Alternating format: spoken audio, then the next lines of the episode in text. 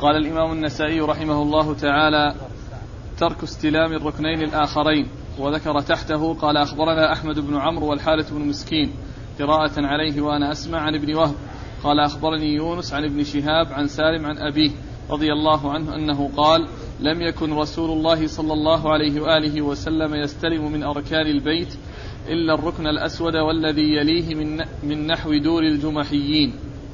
بسم الله الرحمن الرحيم. الحمد لله رب العالمين وصلى الله وسلم وبارك على عبده ورسوله نبينا محمد وعلى آله وأصحابه أجمعين. أما بعد فالترجمة عند النسائي ترك استلام الركنين الآخرين أي غير الركن اليماني والركن الذي فيه الحجر الأسود. هذان الركنان هما اللذان يستلمان الحجر الأسود والركن اليماني والركنان الآخران الشاميان اللذان هما من جهة الحجر لا يستلمان لأن السنة إنما جاءت عن النبي الكريم صلى الله عليه وسلم باستلام الركنين اليمانيين الحجر الأسود والركن اليماني. وقد ورد النسائي حديث ابن عمر رضي الله تعالى عنهما أن النبي عليه الصلاة والسلام لم يكن يستلم من الأركان إلا الحجر الأسود الركن الذي من نحو دار الجمحيين دور الجمحيين والمقصود من ذلك الركن اليماني. لأن الحجر الأسود الركنان اللذان يليانه أحدهما قبله والثاني بعده. والذي قبله هو الركن اليماني والذي بعده هو أحد الركنين الشاميين الذي من جهة الحجر. فالمقصود أن الركن اليماني هو الذي قبل الحجر الأسود.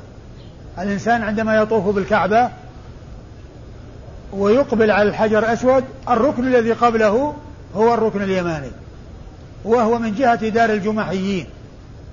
لأن دور الجمحيين يعني دور يعني لأولئك الناس وكانت في تلك الجهة فالركن اليماني هو في جهتها بالنسبة للحجر الأسود. ومن المعلوم أن الحجر الأسود أقرب الأركان إليه الركن اليماني والركن الذي في الجهة الشرقية الشمالية من الركنين الآخرين الشاميين. لأن الكعبة لها أربعة أركان الركنان اليمانيان والركنان الشاميان. فالركنان الشاميان لدى جهة من جهة الحجر. وهما ليس على قواعد إبراهيم لأن لأن نهاية الكعبة وراءهما. نهاية الكعبة وراءهما من جهة الشمال.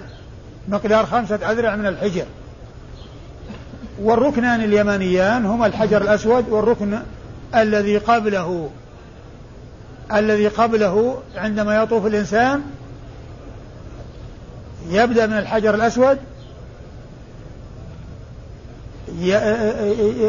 يدور حول الكعبة وإذا أقبل على الحجر الأسود الركن الذي قبله هو الركن اليماني. الركن الذي قبله هو الركن اليماني في الجهة الجنوبية الغربية. لأن زوايا البيت أربع الركن الحجر الأسود في الزاوية التي هي شرقية وجنوبية والركن اليماني في الزاوية التي هي جنوبية غربية. فهذان الركنان هما اللذان يستلمان واستلامهما إنما هو اتباع للنبي الكريم عليه الصلاة والسلام ولو, ولو لم يستلمهما النبي صلى الله عليه وسلم ما استلمناهما. كما قال عمر رضي الله عنه في الحجر الأسود إنك حجر لا تضر ولا تنفع ولولا أني رأيت رسول الله صلى الله عليه وسلم يقبلك ما قبلتك. وأما إسناد الحديث فيقول النسائي أخبرنا محمد بن سلمة. أحمد بن عمرو. أحمد بن عمرو بن أبي السرح أبو الطاهر المصري وهو, وهو ثقة أخرج حديث مسلم وأبو داود والنسائي بن ماجه. نعم. مسلم وأبو داود والنسائي بن ماجه. والحارث بن مسكين المصري ثقة أخرج حديثه أبو داود والنسائي. عن ابن وهب. عن ابن وهب عبد الله بن وهب المصري ثقة فقيه أخرج حديثه أصحاب الكتب الستة. عن يونس. عن يونس بن يزيد الأيلي ثم المصري ثقة أخرج له أصحاب الكتب الستة. عن ابن شهاب. عن ابن شهاب محمد بن مسلم بن عبيد الله ابن شهاب الزهري ثقة فقيه من صغار التابعين أخرج حديثه أصحاب الكتب الستة. عن سالم ابن عبد الله بن عمر بن الخطاب وهو أحد وهو ثقة فقيه أحد فقهاء المدينة السبعة في عصر التابعين على أحد الأقوال الثلاثة في السابع منهم. عن أبيه عبد الله بن عمر بن الخطاب رضي الله تعالى عنهما وهو أحد العبادلة الأربعة من أصحاب النبي الكريم عليه الصلاة والسلام وأحد السبعة المعروفين بكثرة الحديث عن النبي عليه الصلاة والسلام. قال أخبرنا عبيد الله بن سعيد. قال حدثنا يحيى عن عبيد الله عن نافع أنه قال قال عبد الله رضي الله عنه ما تركت استلام هذين الركنين منذ رأيت رسول الله صلى الله عليه وآله وسلم يستلمهما لي منذ رأيت رسول الله صلى الله عليه وآله وسلم يستلمهما اليماني والحجر في شدة ولا رخاء. ثم ورد النسائي آه، حديث ابن عمر وأنه كان ملازما لاستلام الركنين الحجر الأسود والركن اليماني. منذ رأى رسول الله صلى الله عليه وسلم يستلمهما مطلقا دائما وأبدا فهو ملازم لذلك اتباعا للنبي عليه الصلاة والسلام.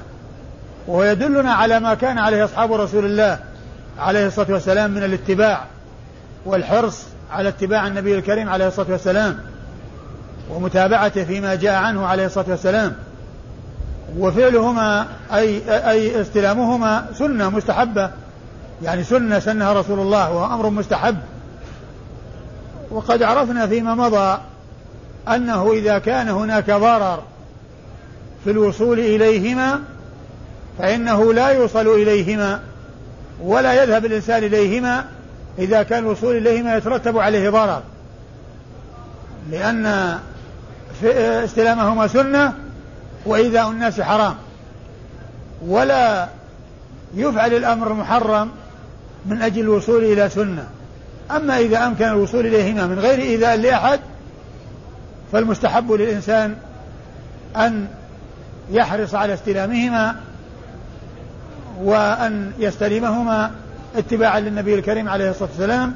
وابن عمر رضي الله عنه وأرضاه يخبر أنه ما كان يترك استلامهما منذ رأى النبي صلى الله عليه وسلم يستلمهما لا في شدة ولا في رخاء يعني دائما وأبدا. والإسناد قال أخبرنا عبيد الله بن سعيد. أخبرنا عبيد الله بن سعيد السرخسي اليشكري ثقة أخرج حديثه البخاري ومسلم والنسائي. عن يحيى بن سعيد القطان البصري ثقة أخرج له أصحاب الكتب الستة. عن عبيد الله بن عمر بن حفص بن عاصم بن عمر بن الخطاب العمري المصغر ثقة أخرج حديثه أصحاب الكتب الستة. عن نافع. والمصغر تمييز له عن أخيه عبد الله. ابن عمر المكبر فإن المكبر ضعيف والمصغر الذي هو عبيد الله ثقة وهو هذا, الذي معنا. وحديثه أخرجه أصحاب الكتب الستة. عن نافع مولى بن عمر وهو ثقة أخرج له أصحاب الكتب الستة. عن عبد الله بن عمر رضي الله تعالى عنهما وقد مر ذكره. قال أخبرنا عمران بن موسى قال حدثنا عبد الوارث قال حدثنا أيوب عن نافع عن ابن عمر رضي الله عنهما أنه قال ما تركت استلام الحجر في رخاء ولا شدة منذ رأيت رسول الله صلى الله عليه وآله وسلم يستلمه. ثم ورد النسائي حديث ابن عمر ويتعلق بالحجر الأسود وأن ابن عمر ما كان يترك استلامه منذ رأى رسول الله صلى الله عليه وسلم يستلمه لا في شدة ولا في رخاء وهو من جنس الذي قبله إلا أن الذي قبله فيه التنصيص على الركنين الحجر والركن اليماني وهذا فيه التنصيص على الحجر الأسود وحده. وأما إسناد الحديث فيقول النسائي أخبرنا عمران بن موسى. أخبرنا عمران بن موسى وهو صدوق أخرج له الترمذي والنسائي وابن ماجه. وهو صدوق أخرج حديثه الترمذي والنسائي وابن ماجه. عن عبد الوارث. عن عبد الوارث بن سعيد وهو ثقة أخرج له أصحاب الكتب الستة. عن أيوب. عن أيوب بن أبي تميم السختياني. ثقة أخرج له أصحاب الكتب الستة. عن نافع عن ابن عمر. عن نافع عن ابن عمر وقد مر ذكرهما. قال استلام الركن بالمحجن قال أخبرنا يونس بن عبد الأعلى وسليمان بن داود عن ابن وهب قال أخبرني يونس عن ابن شهاب عن عبيد الله بن عمر عن عبد الله بن عباس رضي الله عنهما أن رسول الله صلى الله عليه وآله وسلم طاف في حجة الوداع على بعير يستلم الركن بمح بمحجن ثم ورد النسائي استلام الركن بمحجن استلام الركن بمحجن؟ نعم. استلام الركن بمحجن. الركن أي الحجر الأسود. استلامه بمحجن. العصا المحنية الرأس. هذا هو المحجن. وكان يفعل ذلك لأنه راكبا على البعير. وهو يطوف. فهو إذا حاذ الحجر الأسود مد هذه العصا المحنية الرأس إلى الحجر الأسود يستلمه بها. لأنه كان عليه الصلاة والسلام كان راكبا ولا يستطيع الوصول إلى الحجر الأسود إلا بهذه الواسطة لأنه على البئر لا يستطيع لا تصل يده إلى الحجر الأسود وإنما تصل إليه بالواسطة وهي هذه العصا المحنية الرأس التي يقال لها محجن. والحديث سبق أن مر وأورده هنا من أجل الاستدلال به على الاستلام بالواسطة أي بواسطة العصا المحنية الرأس التي يقال لها المحجن. والنبي صلى الله عليه وسلم فعل ذلك للحاجة إليه. لأنه كان راكبا ولا تصل يده إلى الحجر إلا بهذه الواسطة التي هي العصا المحنية الرأس التي بيده صلى الله عليه وسلم. وأما إسناد الحديث فيقول النسائي أخبرنا يونس بن عبد الأعلى. أخبرنا يونس بن عبد الأعلى الصدفي المصري وهو ثقة أخرج أخرج له مسلم والنسائي وابن ماجه. وهو ثقة أخرجه مسلم والنسائي وابن ماجه. وسليمان بن داود وسليمان بن داود آه، آه، أبو الربيع المصري وهو ثقة أخرج حديث النسائي. أبو داود والنسائي. أخرج حديث أبو داود والنسائي. عن ابن وهب عن يونس عن ابن شهاب عن عبيد الله بن عبد الله عن عبد الله بن عباس. عن ابن وهب عن ابن شهاب عن, عن يونس. عن عن, عن يونس. عن ابن عن ابن عن ابن وهب عن ابن عن يونس عن ابن شهاب. عن عبيد الله عن عبيد الله بن عبد الله بن عتبة بن مسعود. عن عبيد الله بن عبد الله بن عتبة بن مسعود. أحد فقهاء المدينة السبعة في عصر التابعين.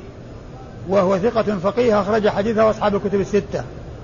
والفقهاء السبعة في المدينة في عصر التابعين هم هذا عبيد الله بن عبد الله بن عتبة بن مسعود وخارجة بن زيد بن ثابت وعروة بن الزبير بن العوام والقاسم بن محمد بن أبي بكر الصديق وسليمان بن يسار وسعيد بن المسيب هؤلاء ستة متفق على عدهم في الفقهاء السبعة. والسابع فيه ثلاثة أقوال. قيل سالم ابن عبد الله بن عمر بن الخطاب وقيل أبو سلمة ابن عبد الرحمن بن عوف وقيل أبو بكر ابن عبد الرحمن ابن الحارث بن هشام. عن ابن عباس. عن ابن عباس عبد الله بن عباس بن عبد المطلب ابن عم النبي عليه الصلاة والسلام وأحد العبادة الأربعة من أصحابه الكرام وأحد السبعة المعروفين بكثرة الحديث عن النبي عليه الصلاة والسلام. قال الإشارة إلى الركن. قال أخبرنا بشر بن هلال قال حدثنا عبد الوارث عن خالد عن عكرمة عن عبد الله بن عباس رضي الله عنهما أن رسول الله صلى الله عليه وآله وسلم كان يطوف بالبيت على راحلته فإذا انتهى إلى الركن أشار إليه. ثم أورد النسائي الإشارة إلى الركن. يعني أنه عندما يحاذيه يشير إليه. إذا ما تمكن من الاستلام فإنه يشير إليه لأن أحوال أحوال الأحوال التي آه، تكون مع الركن الأسود ثلاث ثلاث ثلاثة أحوال ثلاث حالات. التقبيل والمسح باليد والإشارة عند المحاذاة. فإذا تمكن أن يقبله قبله وإذا تمكن ما تمكن ما لمسه بيده ومسحه بيده. وإذا كان ما تمكن لا من هذا ولا من هذا يحاذي عندما يحاذيه يشير إليه ويكبر. يشير إليه ويكبر. أما الركن اليماني فإنه لا يقبل ولا يشار إليه وإنما يمسح فقط ويستلم فقط باليد. إذا وصل إليه الإنسان مسحه بيده لا يقبله ولا يشير إليه. لا تقبيل ولا إشارة. وأما الحجر الأسود ففيه ثلاثة الأمور. التقبيل والاستلام والإشارة. التقبيل والاستلام والإشارة كلها تكون للحجر الأسود. وقد أورد النسائي حديث من؟ ابن عباس. حديث ابن عباس. أن النبي صلى الله عليه وسلم طاف على بعير وكان إذا حاذ الركن أشار إليه. ومن المعلوم أن النبي عليه الصلاة والسلام كما الحديث الذي الذي قبل هذا كان يستلمه بمحجن. ومعنى هذا أنه أحيانا يفعل ذلك بالمحجن وأحيانا يشير إليه. وأحيانا يشير إليه عليه الصلاة والسلام. فهو إذا لم يستلمه أشار إليه. إذا لم يستلمه أشار إليه. هذه هي السنة في حق الحجر الأسود. تقبيل واستلام وإشارة. إن حصل التقبيل فهو الأولى وإلا فإنه يستلم بيده وإلا يكون هذا ولا هذا فإنه يشير إليه ويكبر عند محاذاته. أما الركن اليماني فهو إن تمكن من استلامه بيده استلمه وإن لم يتمكن مضى. وليس في حقه لا تقبيل ولا إشارة. بالنسبة للحجر بالنسبة للركن اليماني. أيوة. قال أخبرنا بشر بن هلال. أخبرنا بشر بن هلال. الصواف وهو ثقة. أخرج حديثه. مسلم وأصحاب السنن. أخرج حديثه مسلم وأصحاب السنن. عن عبد الوارث. عن عبد الوارث بن سعيد وقد مر ذكره. عن خالد. عن خالد بن مهران الحذاء. ثقة أخرج له أصحاب الكتب الستة. عن عكرمة. عن عكرمة مولى ابن عباس وهو ثقة. أخرج له أصحاب الكتب الستة. عن ابن عباس وقد مر ذكره. سواء أشار أو لمس أو قبل كلها يعني يسمي ويكبر أو يكبر فقط. لا التكبير التكبير عند الإشارة. أما التقبيل ما ما أعرف يعني أنه يكبر عند التقبيل أو عند اللمس. نعم. وبالنسبة للركن اليماني فيه شيء تكبير أو تسمية؟ لا ما فيه ما فيه أبدا. بس استلام ما فيه إشارة ولا ما فيه لأن الإشارة هي مع التكبير وهو لا يشار إليه. لا يشار إليه ولا يقبل. الإنسان إذا وصل إليه مسحه بيده فقط ولا يقبله وإن لم يصل إليه لا يشير إليه ولا يكبر.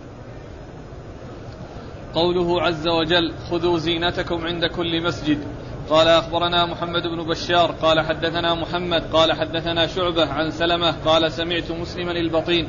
عن سعيد بن جبير عن ابن عباس رضي الله عنهما أنه قال كانت المرأة تطوف بالبيت وهي عريانة تقول اليوم يبدو بعضه أو كله وما بدا منه فلا أحله. قال فنزلت يا بني آدم خذوا زينتكم عند كل مسجد. ثم ورد النسائي هذه الترجمة وهي قول الله عز وجل خذوا زينتكم عند كل مسجد. والمقصود من هذه الترجمة بيان سبب نزول هذه الآية وأن أصلها أن أن الكفار في الجاهلية يعني قبل يعني بعثة الرسول صلى الله عليه وسلم وكذلك بعد بعثته إلى أن إلى أن يعني نادى أو أمر من ينادي في الناس في السنة التاسعة ألا يحج بعد العام المشرك ولا يطوف بالبيت عريان ولا يطوف بالبيت عريان فكانوا يطوفون وهم عراة. وكان وقد أورد النسائي حديث ابن عباس. حديث ابن عباس أن المرأة يعني في الجاهلية كانت تطوف بالبيت وهي عريانة وتنشد هذا البيت. اليوم يبدو بعضه أو كله وما بدا منه فلا أحله. يعني معناه أنها لا تحل النظر إليه. وكانوا يعتقدون هذه العقيدة أنهم يطوفون وهم عراة. فجاء الإسلام ومنع من ذلك. والنبي الكريم عليه الصلاة والسلام أرسل في السنة التاسعة أبا بكر ليحج بالناس وأمره على الناس في الحج وأمر بأن ينادى في الموسم ألا يحج بعد العام مشرك وألا يطوف بالبيت عريان وألا يطوف بالبيت عريان. وفي وفيه أنها نزلت هذه الآية خذوا زينتكم عند كل مسجد. يعني أنهم يلبسون الزينة وعندما يأتون للمساجد يأتون يأتون بزينتهم وبلباسهم وساتر عوراتهم وعلى أحسن هيئة وعلى أكمل هيئة. هذا هو الذي أمروا به وأرشدوا إليه. على خلاف ما كانوا عليه في الجاهلية من التعري وعدم اتخاذ لبس الزينة وأخذ الزينة فنزلت هذه الآية مبينة إبطال ما كانوا عليه في الجاهلية وفيها أمر الناس بأن يأخذوا الزينة عند الإتيان للمساجد. نعم. قال أخبرنا محمد بن بشار. أخبرنا محمد بن بشار الملقب بن دار ثقة أخرج لأصحاب الكتب الستة بل هو شيخ لأصحاب الكتب الستة. نعم. عن محمد. عن محمد هو بن جعفر الملقب هندر البصري ثقة أخرج أصحاب الكتب الستة عن شعبة ابن الحجاج الواسطي ثم البصري. وهو ثقة وهو ثقة أخرج له أصحاب الكتب الستة. عن سلمة. عن سلمة بن كهيل وهو ثقة أخرج له أصحاب الكتب الستة. عن مسلم عن مسلم البطين. عن مسلم بن عمران البطين وهو ثقة أخرج حديثه أصحاب الكتب الستة. عن سعيد بن جبير. عن سعيد بن جبير وهو ثقة أيضا أخرج له أصحاب الكتب الستة. عن ابن عباس. عن ابن عباس وقد مر ذكره. قال أخبرنا أبو داود قال حدثنا يعقوب قال حدثنا قال حدثنا أبي عن صالح عن ابن شهاب أن حميد بن عبد الرحمن أخبره أن أبا هريرة رضي الله عنه أخبره أن أبا بكر رضي الله عنه بعثه في, الحجة التي أمره عليها رسول الله صلى الله عليه وآله وسلم قبل حجة الوداع في رهط يؤذن في الناس. ألا لا يحجن بعد العام مشرك ولا يطوف بالبيت عريان. ثم حديث من؟ أبي هريرة. ثم ورد النسائي. حديث أبي عن أبي بكر. حديث أبي هريرة عن أبي بكر. نعم. ثم أورد النسائي حديث أبي هريرة عن أبي بكر الصديق رضي الله تعالى عنهما أن النبي عليه الصلاة والسلام في السنة التاسعة أمره على الناس يعني على الحج وأرسله أميرا وكان من جملة ما كلف به أن يعني ينادى في الموسم ألا يحج بعد العام مشرك ولا يطوف بالبيت عريان. يعني هذه السنة التي حصل جاء الناس فيها وفيهم العراة وكانوا على ما كانوا عليه في الجاهلية نودي بهم على أن لا يفعل يفعلوا شيء من ذلك في السنة القادمة. يعني بعد هذا العام ما يحصل شيء من ذلك. وأن هذا أمر قد انتهى. فلا يحج بعد العام مشرك. ولا يطوف بالبيت عريان. المقصود من ذلك هو قوله ولا يطوف بالبيت عريان لأن هذا هو سبب نزول الآية. خذوا زينتكم عند كل مسجد كما جاء في الحديث الذي قبل هذا. نعم. قال أخبرنا أبو داود. أخبرنا أبو داود سليمان بن سيف الحراني ثقة أخرج حديثه النسائي وحده. عن يعقوب. عن يعقوب بن إبراهيم بن سعد بن إبراهيم بن عبد الرحمن بن عوف ثقة أخرج له أصحاب الكتب الستة عن أبيه إبراهيم بن سعد بن إبراهيم وهو ثقة أيضا أخرج له أصحاب الكتب الستة عن صالح عن صالح بن كيسان ثقة أخرج له أصحاب الكتب الستة. عن ابن شهاب عن حميد بن عبد الرحمن. عن ابن شهاب وقد مر ذكره عن حميد بن عبد الرحمن بن عوف وهو ثقة أخرج له أصحاب الكتب الستة. عن أبي هريرة.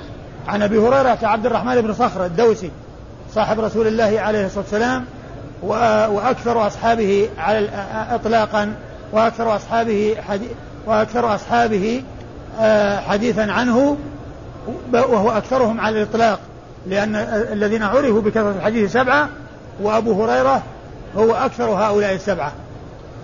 عن أبي بكر. عن أبي بكر الصديق رضي الله تعالى عنه وأرضاه وهو عبد الله بن عثمان. كنيته أبو بكر وكنية أبيه أبي أبو قحافة فهو أبو بكر بن أبي قحافة. واسمه عبد الله واسم أبيه عثمان التيمي. أفضل هذه الأمة وخيرها أفضل من مشى على الأرض بعد الأنبياء والمرسلين. أبو بكر الصديق رضي الله عنه وأرضاه. صاحب المناقب الجمة والفضائل الكثيرة. وهو الذي لازم النبي عليه الصلاة والسلام منذ بعثه الله كان كان ملازما له في الجاهلية قبل البعثة. ملازما له قبل البعثة وصديقا له ورفيقا له عليه الصلاة والسلام قبل أن يبعث رسول الله عليه الصلاة والسلام. ولما بعثه الله كان أول من آمن به. كان أول من آمن به. ولازمه في مكة ثلاثة عشر عاما من حين البعثة إلى أن انتقل منها إلى المدينة. ولما هاجر رافقه في الطريق إلى المدينة وأنزل الله تعالى فيه قرآنا يتلى وسماه الله صاحب رسول الله وقال عنه ثاني اثنين إذ يقول الله عز وجل إلا تنصروه فقد نصره الله إذ أخرجه الذين كفروا ثاني اثنين إذ هما في الغار إذ يقول لصاحبه لا تحزن إن الله معنا. فهو أحد الاثنين وهو صاحبه. صاحب رسول الله عليه الصلاة والسلام. ولازمه في المدينة. عشر سنوات وشهد المشاهد كلها معه عليه الصلاة والسلام إلى أن توفى الله نبيه عليه الصلاة والسلام.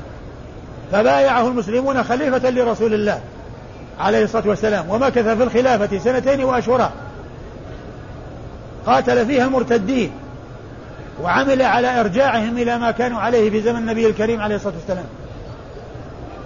ولما توفاه الله عز وجل دفن بجوار النبي صلى الله عليه وسلم. وإذا بعث يكون معه في الجنة.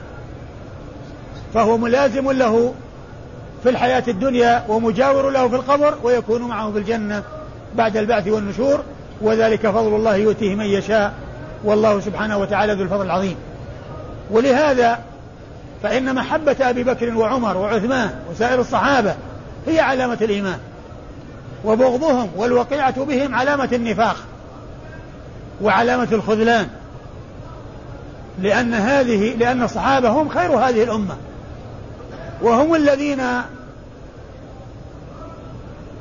هم وهم الذين وهم الواسطة بين الناس وبين رسول الله عليه الصلاة والسلام.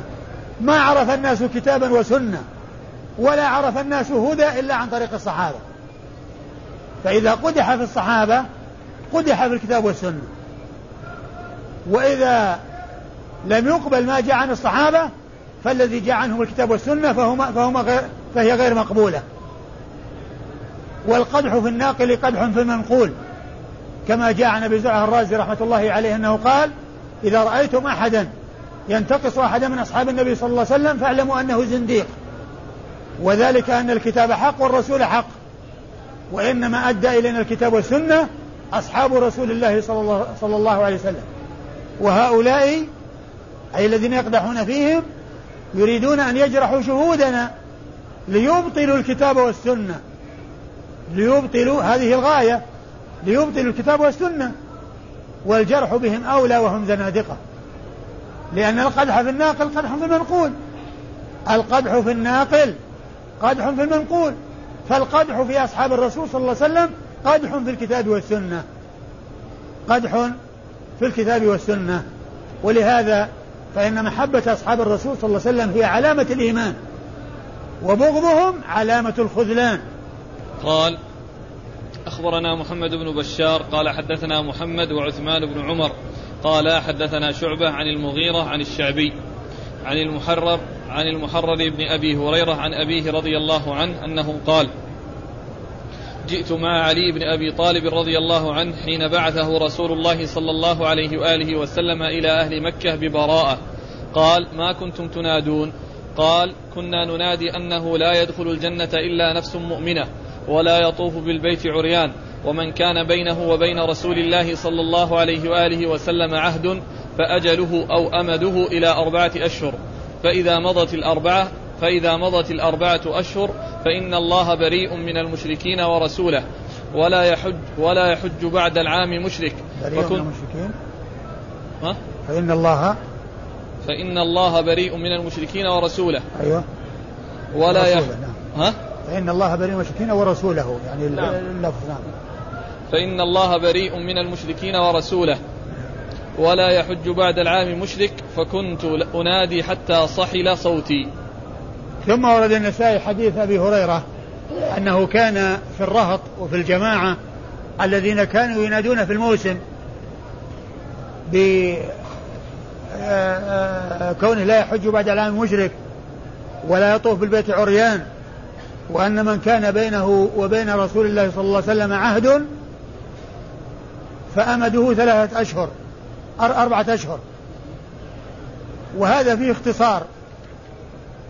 وإلا فإن الذي كان ينادى به والذي جاء به القرآن أن المشركين أو الكفار قسمان. قسم بينه وبينهم وبين الرسول صلى الله عليه وسلم عهد فهؤلاء عهدهم إلى إلى أمدهم إلى عهدهم. المدة التي بينهم وبين الرسول صلى الله عليه وسلم هي باقية كما جاء في القرآن. أتم إليهم عهدهم إلى مدتهم. ومن لم يكن هناك عهد فالمدة التي أمامها أربعة أشهر. التي أمامه أربعة أشهر. وهذه الأربعة الأشهر هي أشهر المهلة. أشهر المهلة. والتسيير. وليست الأشهر الحرم. وإنما هذه مدة يعني يترك الناس يترك الكفار فيها وبعد ذلك ما فيه إلا القتل والقتال. فإذا الذي كان ينادى به أن الكفار قسمان قسم لهم عهد ولهم مدة بموجب العهد الذي لهم فهؤلاء يتم عهدهم إلى مدتهم. وأنا وجماعة ليس لهم عهد بينه وبين النبي صلى الله عليه وسلم فهؤلاء لهم أربعة أشهر. وبعدها يقاتلون. وبعدها يقاتلون يسلمون أو يقاتلون.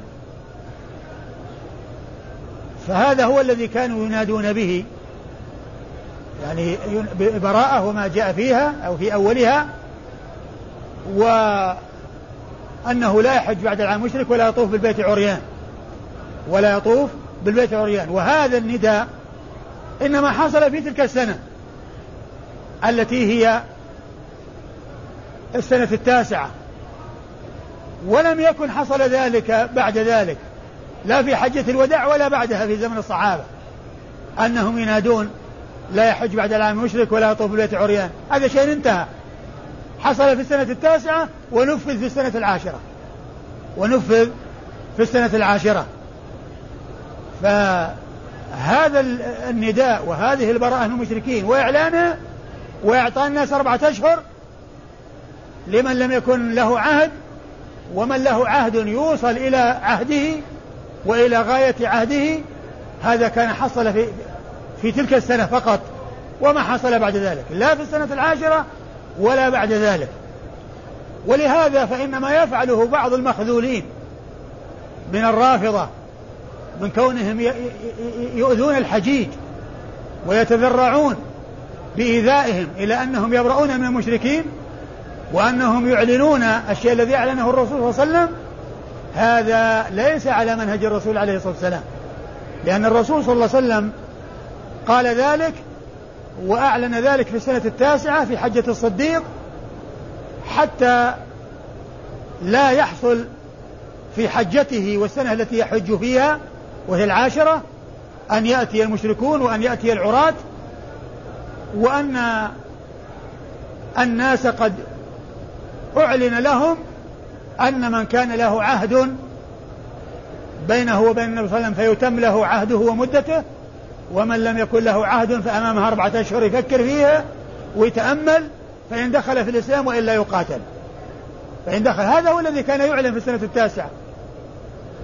أما فعل أولئك فعل هؤلاء فإنه لا يأتي بشيء إلا بإيذاء الحجاج ولا يترتب عليه إلا إيذاء المسلمين ولا يترتب عليه إلا إيذاء المسلمين وإيذاء الحجاج الذين يأتون من كل فج عميق ويأتون من كل جهة لا يحصل لهم من وراء هذا ال هذا ال هذا التصرف الشائن الخبيث إلا هذه الأضرار بالمسلمين الذين يأتون إلى الحج ويؤدون هذه الشعيرة التي فرضها الله عز وجل والتي أمرهم الله عز وجل بها فلا فلا وجه إطلاقا للتشبث لهذا العمل المؤذي بما جاء في القرآن لأن هذا فيه إيذاء للناس والذي جاء في القرآن حصل في سنة واحدة. وبعد ذلك بعد أربعة أشهر ما فيه إلا القتال. ما فيه إلا القتال على الدخول في الإسلام. نعم. قال يقول في آخره حتى صحل صوتي. حتى صحل صوتي يعني أنه آه تأثر يعني صوته الذي كان يعني آه يرفعه يعني بح وضعف صوته وما كان يستطيع في الآخر ما كان يستطيعه في الأول. لأن في الأول كان يرفع صوته وبهذا الرفع وكثرة الرفع ضعف صوته بعد ذلك. ذكر في أوله كنا ننادي أنه لا يدخل الجنة إلا نفس مؤمنة. نعم وكذلك أيضا مما كانوا ينادون به ألا يدخل أنه لا يدخل الجنة إلا نفس مؤمنة. يعني الجنة لا يدخلها إلا المؤمنون. سواء كان المؤمنون الكامل الإيمان أو الذين هم ناقص الإيمان ولكنهم إذا عذبوا في النار فإنهم يدخلون الجنة. بعد ذلك ولا يبقى في النار إلا الكفار الذين هم أهل النار ولا سبيل لهم إلى الخروج عنها. وأما من كان مؤمنا ومن مات على الإيمان فهو إما أن يدخل الجنة من أول وهلة وإما أن يعذب في النار على ما عنده من كبائر وذنوب ولكنه لا بد وأن يخرج من النار ويدخل الجنة ولا يبقى في النار أبد الآباد إلا الكفار الذين هم أهل النار. فالجنة لا يدخلها إلا نفس مؤمنة المؤمنون هم الذين يدخلون الجنة.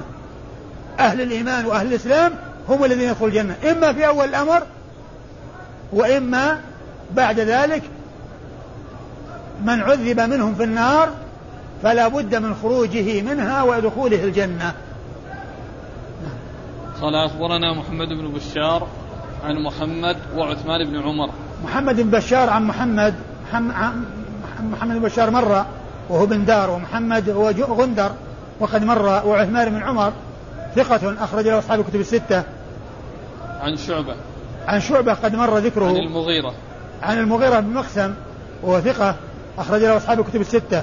عن الشعبي. وهذا والمغيرة هذا هو هو, هو الذي ذكروا في ترجمته أنه احتلم وعمره ثلاثة عشرة سنة. احتلم وعمره ثلاثة عشر عاما يعني أنه بلغ وهو صغير. بلغ وهو صغير عمره ثلاثة عشر عاما. نعم. عن الشعبي. عن الشعبي. المغيرة؟ المغيرة يروي عن الشعبي. عن الشعبي وهو عامر بن شراحيل.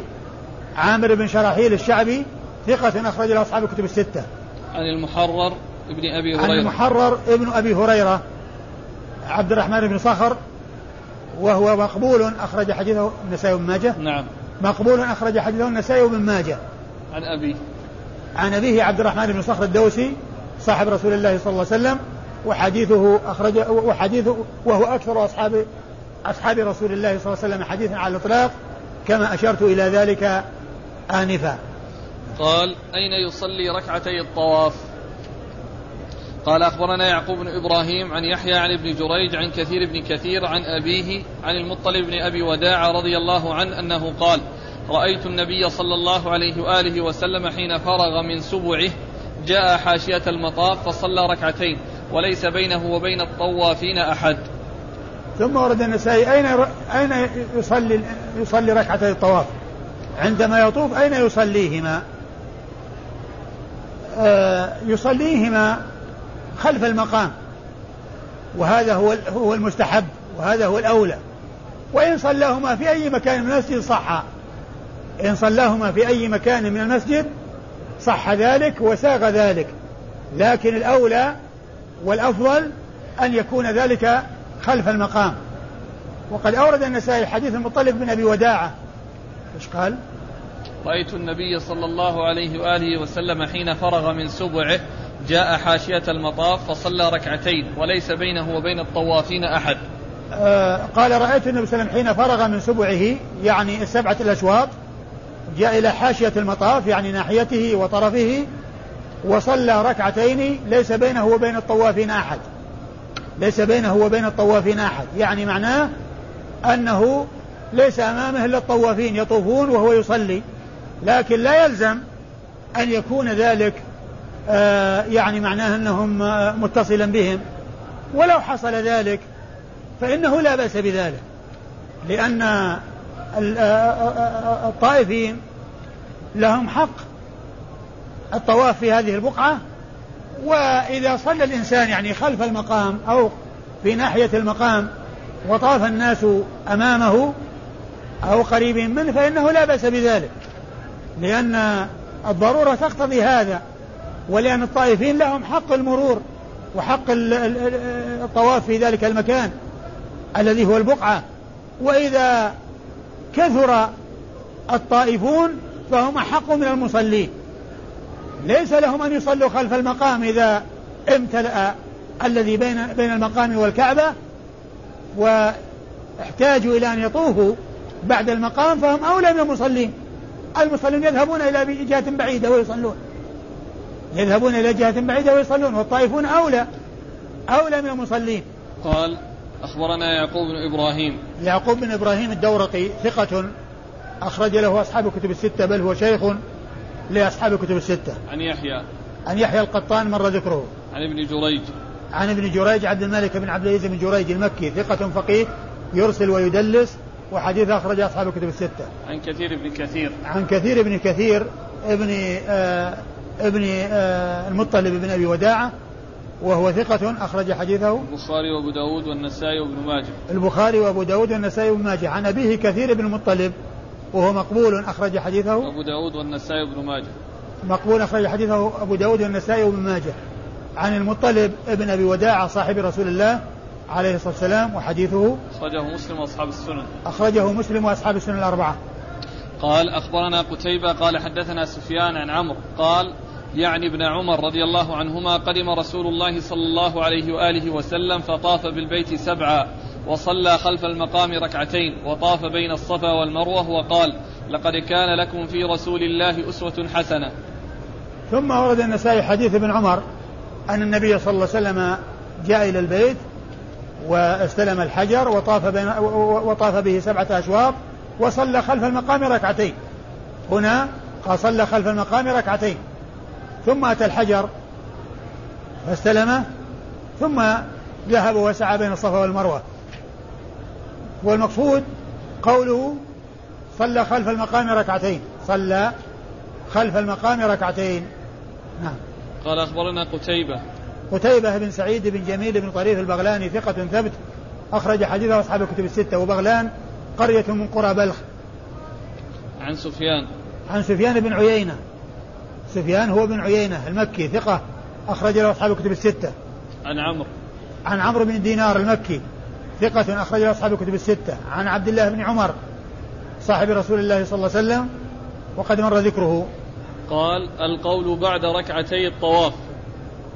قال أخبرنا محمد بن عبد الله بن عبد الحكم عن شعيب قال أخبرنا الليث عن ابن الهاد عن جعفر بن محمد عن أبيه عن جابر رضي الله عنه أنه قال طاف رسول الله صلى الله عليه وآله وسلم بالبيت سبعا رمل منها ثلاثة ومشى أربعة ثم قام عند المقام فصلى ركعتين ثم قرأ واتخذوا من مقام إبراهيم مصلى ورفع صوته يسمع الناس ثم انصرف فاستلم. ثم ذهب فقال نبدأ بما بدأ الله به. فبدأ بالصفا فرق فرقي عليها حتى بدا له البيت. فقال ثلاث مرات لا إله إلا الله وحده لا شريك له له الملك وله الحمد يحيي ويميت وهو على كل شيء قدير. فكبر الله وحمده ثم دعا بما قدر له ثم نزل ماشيا حتى تصوبت قدماه في بطن المسيل فسعى حتى صعدت قدماه. ثم مشى حتى أتى المروة وصعد فيها ثم بدا له البيت فقال لا إله إلا الله وحده لا شريك له له الملك وله الحمد وهو على كل شيء قدير. قال ذلك ثلاث مرات ثم ذكر الله وسبحه وحمده ثم دعا عليها بما شاء الله فعل هذا حتى فرغ من الطواف. ثم ورد النسائي هذه الترجمة وهي القول بعد ركعتي القول بعد ركعتي الطواف. القول أي الشيء الذي يقال بعد ركعتي الطواف. والمقصود من ذلك واتخذوا من مقام إبراهيم مصلى. يعني هذه الآية كون النبي صلى الله عليه وسلم يعني تلاها ورفع بها صوته يسمع الناس. ورفع بها صوته يسمع الناس. هذا هو المقصود بالترجمة. وقد جاء في هذه الرواية أنه بعد الركعتين وجاء في بعض الروايات أنه قبل الركعتين. يعني عندما أراد أن يصلي واتجه قال واتخذوا مقام إبراهيم صلى. فصلى ركعتين. فصلى ركعتين. ومعنى هذا أنه قال هذه أو أو تلا هذه الآية وأنه ينفذ هذه الآية ويقوم بتنفيذ ما أمر به في قوله واتخذوا مقام إبراهيم صلى. وأنه يصلي في ذلك المكان. ففي بعض الروايات أنه كان قبل وفي بعضها أنه كان بعد والمقصود أن النبي صلى الله عليه وسلم تلاها وهو عندما نفذ هذا الذي أمر به عليه الصلاة والسلام. وهذا هو تأويل القرآن تنفيذه كما جاء عن عائشة رضي الله عنها وأرضاها قالت ما صلى رسول الله صلى الله عليه وسلم صلاة بعد أن أنزلت بعد أن أنزلت عليه إذا جاء نصر الله والفتح إلا قال في ركوعه وسجوده سبحانك اللهم وبحمدك اللهم اغفر لي يتأول القرآن. يعني معناه ينفذه ويطبقه. فهنا واتخذوا مقام إبراهيم مصلى يعني جاء وصلى في هذا المكان امتثالا لما جاء في القرآن. امتثالا لما جاء في القرآن ولما أمر به في القرآن صلوات الله وسلامه وبركاته عليه. ثم بعدما صلى يعني طاف بالبيت الرسول قدم مكة. أول ما قدم طاف بالبيت ورمل ثلاثا ومشى أربعا وأتى المقام وصلى خلفه ركعتين وتلا الآية ورفع بها صوته يسمع الناس. ثم جاء الحجر واستلمه ثم ذهب إلى الصفاء وبدأ بالصفاء وقال أبدأ بما بدأ الله به. يعني ما بدأ الله به ذكرا أبدأ به عملا. لأن الله قدم الصفا على المروة. فقال إن الصفا والمروة. وقد بدأ عليه الصلاة والسلام بالعمل في الطواف بينهما بالصفا وختم بالمروة. فقال أبدأ بما بدأ الله به. يعني ما بدأ الله به قولا وذكرا حيث بدأ بالصفا قبل المروة. أيضا أفعل وأبدأ بما بدأ الله به فأبدأ بالصفا ولا أبدأ بالمروة. يعني يبدأ بالصفا بالسعي. من الصفا إلى المروة شوط ثم من المروة إلى الصفا شوط وهكذا يبدأ بالصفا ويختم بالمروة. يبدأ بالصفا ويختم بالمروة. فبداية الشوط الأول من من الصفا ونهاية الشوط الأخير بالمروة. ونهاية الشوط الأخير بالمروة. فهو ليس من الصفا إلى الصفا شوط بل من الصفا إلى المروة شوط ومن المروة إلى الصفا شوط آخر وهكذا يبدأ بالصفا ويختم بالمروة. والنبي صلى الله عليه وسلم لما ذهب إلى الصفا وقال أبدأ بما بدأ الله به ورقى على الصفا حتى رأى البيت ذكر الله عز وجل وقال لا إله إلا الله وحده لا شريك له له الملك الحمد يحيي ويميت وعلى كل شيء قدير.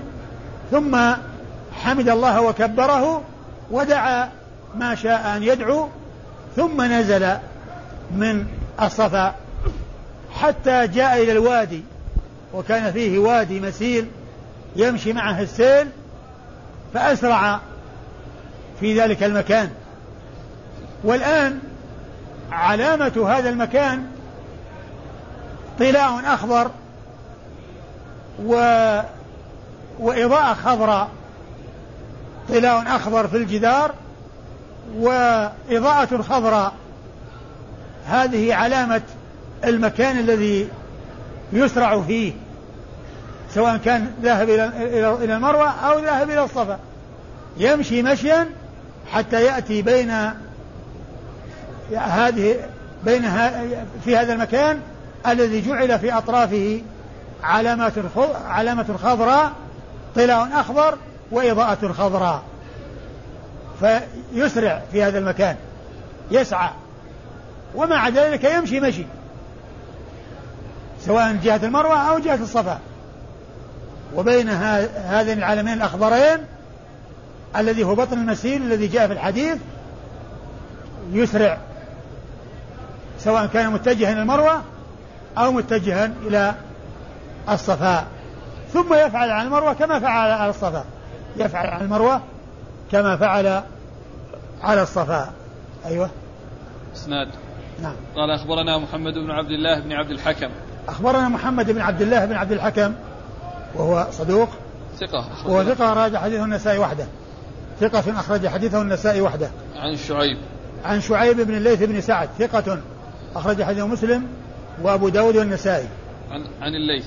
عن الليث بن سعد المصري ثقة فقيه أخرج حديث أصحاب الكتب الستة. عن ابن الهاد. عن ابن الهاد وهو وهو يزيد ابن عبد الله بن أسامة ابن الهاد. مشهور بالنسبة إلى جده الهاد فهو يعني آه هو يزيد بن عبد الله ابن أسامة ابن الهاد. ابن الهاد منسوب إلى جده الهاد. نعم. عن جعفر بن محمد. وهو ثقة مكثر أخرج حديث أصحاب الكتب الستة. عن جعفر بن محمد ابن علي ابن الحسين ابن علي بن أبي طالب. إمام من أئمة أهل السنة. وهو أحد الأئمة الاثنى عشر عند الرافضة الذين يغلون فيهم ويصفونهم بصفات لا تليق بهم ولا يرضونها هم لأنفسهم. وهو إمام من أئمة أهل السنة يقدرونه ويجلونه. وطريقة أهل السنة في أصحاب في, في أهل بيت الرسول صلى الله عليه وسلم أنهم يجلونهم ويعظمونهم ويحبونهم. فإذا كان الشخص من أصحاب رسول الله صلى الله عليه وسلم وهو من أقربائه فيحبونه لصحبته ولقربه من رسول الله عليه الصلاة والسلام. وإذا كان ليس صحابيا وهو من المؤمنين المتقين وهو من أقرباء الرسول عليه الصلاة والسلام يحبونه لتقواه ولقربه من رسول الله صلى الله عليه وسلم. وقدوة أهل السنة في ذلك وأولى وأسبق الناس إلى تعظيم أهل البيت ومعرفة ومعرفة قدرهم أبو بكر وعمر رضي الله تعالى عنهما وأرضاهما. فإن أبا بكر كان يقول والله لقرابة رسول الله صلى الله عليه وسلم أحب إلي أن أصل من قرابتي. وهذا الأثر في صحيح البخاري. والله لقرابة رسول الله صلى الله عليه وسلم أحب إلي أن أصل من قرابتي. يعني يحب أن يصل قرابة رسول الله أعظم مما من من من صلته لقرابته. يعني آل أبي بكر. آل رسول الله عليه الصلاة والسلام يحب أن يصلهم أعظم من من صلته لأقربائه. وكذلك الأثر عنه في صحيح البخاري أيضا ارقبوا محمدا صلى الله عليه وسلم في أهل بيته. ارقبوا محمدا صلى الله عليه وسلم في أهل بيته. أما عمر رضي الله تعالى عنه وأرضاه فإنه كان يقول للعباس والله لإسلامك يوم أسلمت أحب إلي من إسلام الخطاب لو أسلم لأن النبي صلى الله عليه وسلم كان حريصا على إسلامك. لأن النبي صلى الله عليه وسلم كان حريصا على إسلامك. فهذا كلام الخليفتين الراشدين أبي بكر وعمر رضي الله عنهما في بيان منزلة آل بيت الرسول صلى الله عليه وسلم. فهم ينزلونهم المنازل التي يستحقونها بالعدل والإنصاف. ولا يتجاوزون الحدود لا يجفون ولا يغلون. وأما الرافضة فقد غلوا في الأئمة الاثنى عشر وجفوا في أصحاب رسول الله عليه الصلاة والسلام.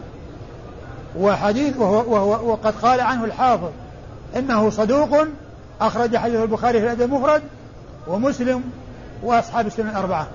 أما أبوه محمد بن علي الملقب الباقر فهو ثقة أخرج حديث أصحاب الكتب الستة. عن جابر. عن جابر بن عبد الله الأنصاري رضي الله تعالى عنهما صحابي ابن صحابي وهو أحد السبعة المعروفين بكثرة الحديث عن النبي عليه الصلاة والسلام. وبهذا الإسناد روى الإمام مسلم في صحيحه حديث جابر الطويل في حجة الوداع. أطول حديث فيه وصف حجة الرسول صلى الله عليه وسلم حجة الوداع هو حديث جابر. وقد جاء بهذا الإسناد جعفر بن محمد عن أبيه.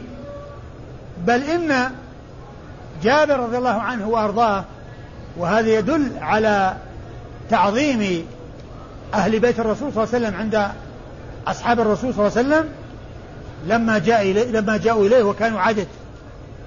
وسألوه أن يحدثهم. فسألهم عن أسمائهم. فلان فلان فلان. وفيهم جاء وفيهم محمد بن علي. فقربه. وجعل يده على صدره. وجعل يحدثهم بالحديث الطويل. يعني فهو قرب هذا الرجل الذي هو الذي هو محمد لأنه من أهل بيت الرسول صلى الله عليه وسلم. نعم. قال أخبرنا علي بن حجر قال حدثنا إسماعيل قال حدثنا جعفر بن محمد عن أبيه عن جابر رضي الله عنه أن رسول الله صلى الله عليه وآله وسلم طاف سبعا رمل ثلاثة ومشى أربعة ثم قرأ واتخذوا من مقام إبراهيم مصلى فصلى سجدتين وجعل المقام بينه وبين الكعبة ثم استلم الركن ثم خرج فقال إن الصفا والمروة من شعائر الله فابدأوا بما بدأ الله به. ثم أورد النسائي حديث جابر رضي الله عنه من طريق أخرى وهو مثل ما تقدم هو مثل ما تقدم يعني فيه أنه طاف سبعا رمل ثلاثا ومشى أربعا وأتى المقام وقال واتخذوا مقام إبراهيم مصلى وصلى ركعتين سجدتين والمقصود به الركعتين. لأنه يطلق على الركعة سجدة يطلق على الركعة سجدة. وثم ذهب إلى الصفا. و إيش قال؟ ثم ذهب إلى الصفا الحديث. ثم خرج ف... ثم خرج ثم استلم الركن ثم خرج فقال إن الصفا والمروة من شعائر الله فابدأوا بما بدأ الله به. ثم خرج إلى الصفا وقال إن الصفا والمروة من شعائر الله ابدأوا بما بدأ الله به. يعني أنهم يبدأون بالصفا ويختمون بالمروة. أيوه. بس هنا أن الآية قبل قبل الركعتين. نعم يعني هنا الآية قبل الركعتين والذي مر أنه بعد الركعتين. الذي مر أنه بعد الركعتين. نعم. فذاك التبويب هو الباب يقول القول بعد القول الركعتين. بعد الركوع نعم. وقد ذكر الحديث الأول وأتى به بثم وأتى به بثم يعني بعده الأول نعم. أما الثاني هذا فيه دلالة على بعد الركعتين؟ يعني ما يعني يفهم منه يفهم منه يعني تقديم القول على الركعتين. لأنه آه، قال ثم قرأ الآية فصلى خلف المقام ركعتين وهو يحتمل بخلاف ذاك. فإن ذاك فيه أن ثم الدالة على الترتيب والتراخي. قال أخبرنا علي بن حجر. علي بن حجر بن إياس المروزي السعدي ثقة أخرج حديث البخاري ومسلم والترمذي والنسائي. عن إسماعيل. عن إسماعيل بن جعفر ثقة أخرج حديث أصحاب الكتب الستة. عن جعفر بن محمد عن أبيه عن جابر. عن جعفر بن محمد عن أبيه عن جابر وقد مر ذكرهم. للمرأة يا شيخ هل تسعى في في بطن بطن المسيح؟ لا المرأة ما تسعى المرأة ما تسعى. يعني بل تمشي على مهل لضعفها ولما يخشى من يعني آه يعني ظهور شيء منها بسبب آه سعيها. قال القراءة في ركعتي الطواف. قال لا أخبرنا لا, لا يعني باب. أي, أي والله تعالى أعلم وصلى الله وسلم وبارك على عبده ورسوله نبينا محمد وعلى آله وأصحابه أجمعين. نعم. قال هل من منهج السلف أني إذا انتقدت مبتدعا ببدعته ليحذر الناس منه. يجب أن أذكر حسناته. لكي لا, لا أظلمه. لا لا ما يجب.